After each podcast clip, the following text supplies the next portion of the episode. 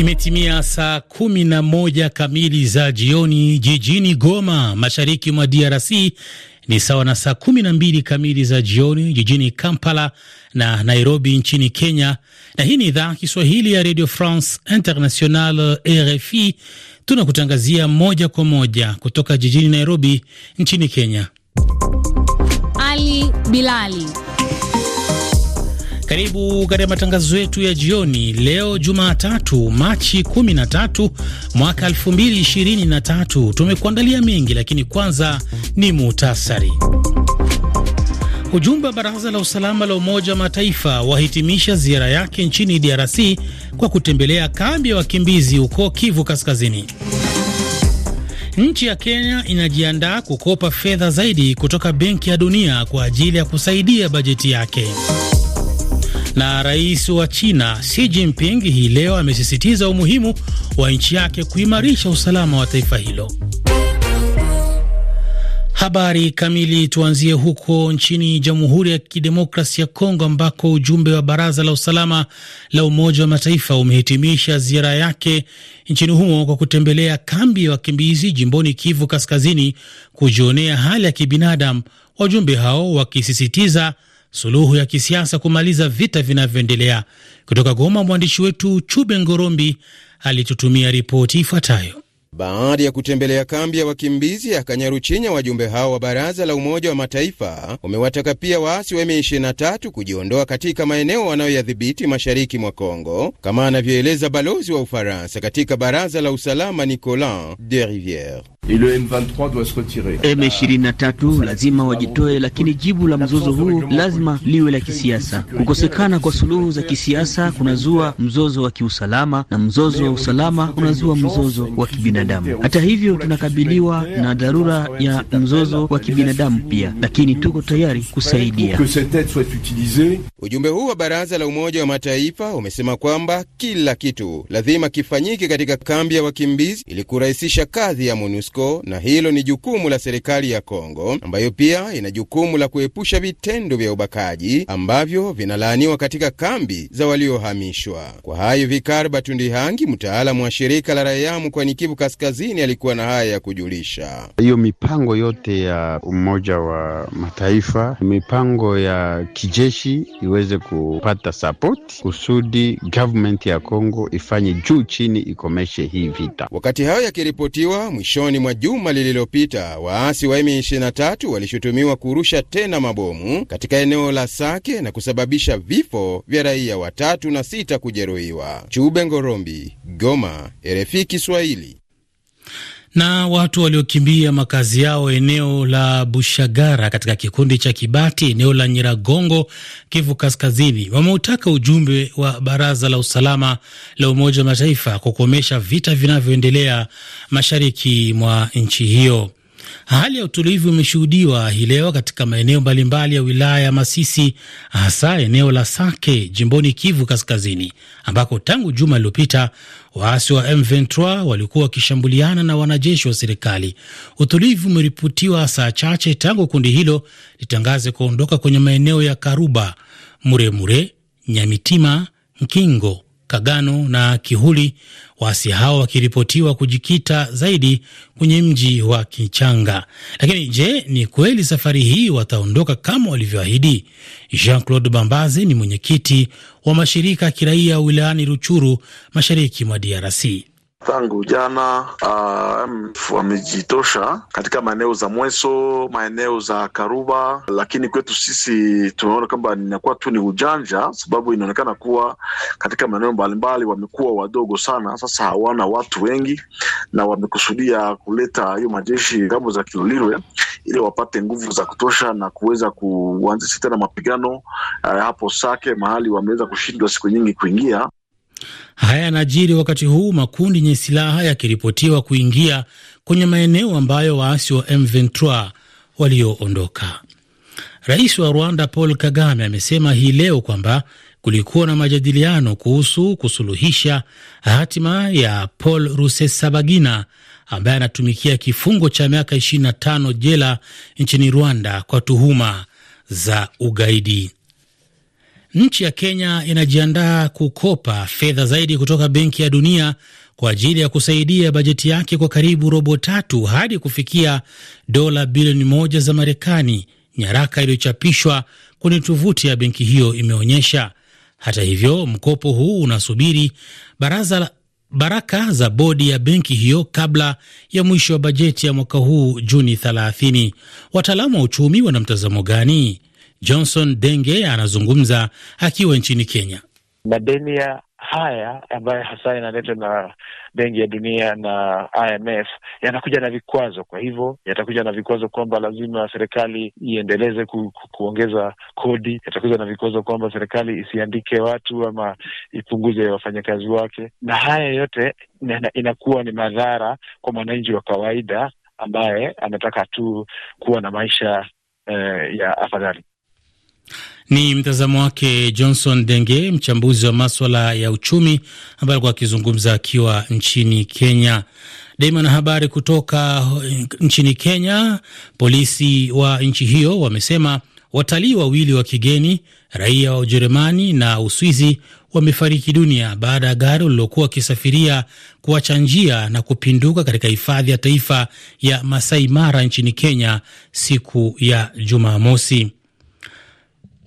Maelfu ya raia wa Sudani Kusini ambao wamekuwa wakiishi katika nchi jirani za Uganda, Sudan, Ethiopia na Kenya wameanza kurudi nyumbani baada ya wito wa Rais Salva Kiir ambaye amewahakikishia usalama. Hatua hii imethibitishwa na Alehon Abebe, mwakilishi wa shirika la Umoja wa Mataifa linalohusika na ulinzi wa wakimbizi. Tumewaandikisha wakimbizi laki sita na elfu thelathini waliorejea nchini. Walikuwa wamekimbia katika nchi kupitia mipaka mbalimbali, na wanaporejea wanapewa makazi. Kwa sasa tunaendelea kuimarisha takwimu zetu na kufuatilia namna wanavyorejea. Ni Alehon Abede, mwakilishi wa shirika la Umoja wa Mataifa linalohusika na ulinzi wa wakimbizi nchini Sudani Kusini. Takriban watu kumi na watano wamekufa nchini Malawi na Msumbiji wakati kimbunga Fredi kilipozikumba nchi hizo mbili kwa mvua kubwa na upepo mkali. Polisi nchini Malawi wamesema watu kumi na moja walifariki katika maeneo yanayozunguka mji wa kusini wa Blantyre ambapo mvua kubwa ilisababisha mafuriko. Tupate kwenye facebook.com RFISW. RFI Nam, saa kumi na mbili na dakika nane Afrika Mashariki, Afrika Kati ni saa kumi na moja na dakika nane. Nchini Mali, hakimu wa zamani Sheikh Mohamed Sherif Kone amesema Sumeilu Bube Maiga ambaye wakati mmoja alihudumu kama waziri mkuu wa nchi hiyo ameuawa. Taarifa zaidi na Mizleti Ijai. Kulingana na Sherif Kone, waziri mkuu wa zamani Bubeye Maiga aliyefariki gerezani mnamo Machi mwaka elfu mbili ishirini na mbili na ambaye alikuwa akisubiri kufunguliwa mashtaka mbele ya mahakama ya juu alikuwa akilengwa baada yake kuonyesha msimamo tofauti juu ya swala la kipindi cha mpito. Katika mkutano wa chama cha Asma kilichotamatika hapo jana jijini Bamako, Sherif Kone ameeleza kuwa Maiga alikuwa kinyume na mamlaka ambayo ilitaka kipindi cha mpito kisiwe na mwisho. Akiwa Tundu kwanza ameteuliwa katika nafasi ya hakimu katika mahakama ya juu. Kone amesema kuwa tofauti na kile utawala wa kijeshi ulifikiri, yeye hakuwa katika nafasi hiyo kutetea msimamo wa utawala wa kijeshi. Mwishoni mwa juma lililopita, rais wa Namibia Hage Geingob alimtaja Netumbo Nandi Ndaitwa kuwa mrithi wake katika uchaguzi mkuu wa mwakani, ambapo ikiwa atachaguliwa atakuwa mwanamke wa kwanza kuongoza taifa hilo. Kwa sasa Nandi anahudumu kama naibu waziri mkuu na makamu mwenyekiti wa chama tawala SWAPO. Hatua hii inaashiria nini? Jawadu Muhamed anazungumza nasi akiwa nchini Tanzania.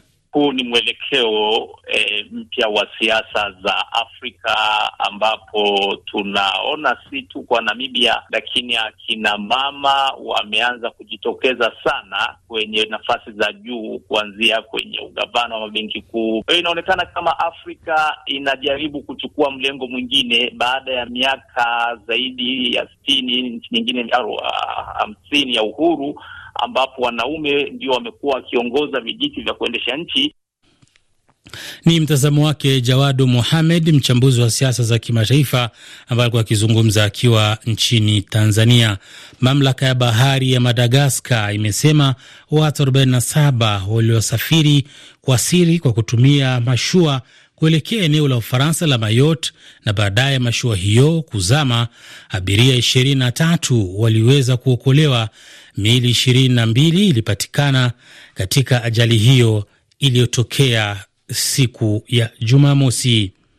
Mfanyabiashara wa mitindo wa Afrika Kusini amesema Jumatatu kwamba kukatika kwa umeme nchini humo kunaweza kupunguza mauzo ya rejareja ya kila mwaka ya biashara yake ya Kiafrika kwa takriban randi bilioni moja sawa na dola milioni hamsini na tano. Tupate kwenye twitter.com RFI underscore sw RFI. Na matangazo haya yanaendelea kukujia moja kwa moja kutoka jijini Nairobi nchini Kenya. Ukiwa Kigali unatupata vema kupitia 91.9 FM. Rais wa China Xi Jinping hivi leo alisisitiza umuhimu wa nchi yake kuimarisha usalama wake, matamshi aliyotoa kwa mara ya kwanza tangu aidhinishwe na chama chake cha kikomunist kuongoza taifa hilo kwa muhula wa tatu. Mengi zaidi na Victor Abuso.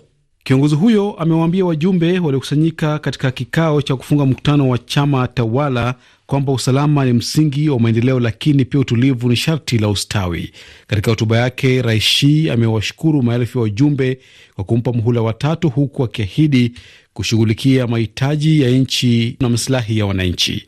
Aidha, ametoa wito wa kuimarishwa kwa utulivu katika mji wa Hong Kong na kisiwa kinachojitawala cha Taiwan ambacho China inakiona kama sehemu ya himaya yake. Ukraine na Urusi zimeripoti kupata hasara kubwa huku vita vya kuwania mji wa Bakhmut vikiendelea. Moscow imekuwa ikijaribu kuuteka mji huo wa mashariki mwa Ukraine kwa miezi kadhaa katika vita vikali vya mzozo. Umoja wa Mataifa na nchi ya Urusi wameanza mazungumzo kuhusu uwezekano wa kuongeza muda wa usafirishaji nafaka kutoka Ukraine, mkataba ambao utekelezaji wake umeshuhudia ukipunguza makali ya kupanda kwa bei za bidhaa za chakula kulikotokana na vita nchini Ukraine. Emmanuel Makundi lipoje hili Mkuu wa ofisi ya misaada ya kibinadamu wa Umoja wa Mataifa Martin Griffiths wala mkuu wa shirika la biashara na maendeleo UNCTAD Rebecca Greenspan hawakusema chochote kwa waandishi wa habari wakati wakiwasili mjini Geneva kwenye mkutano huo.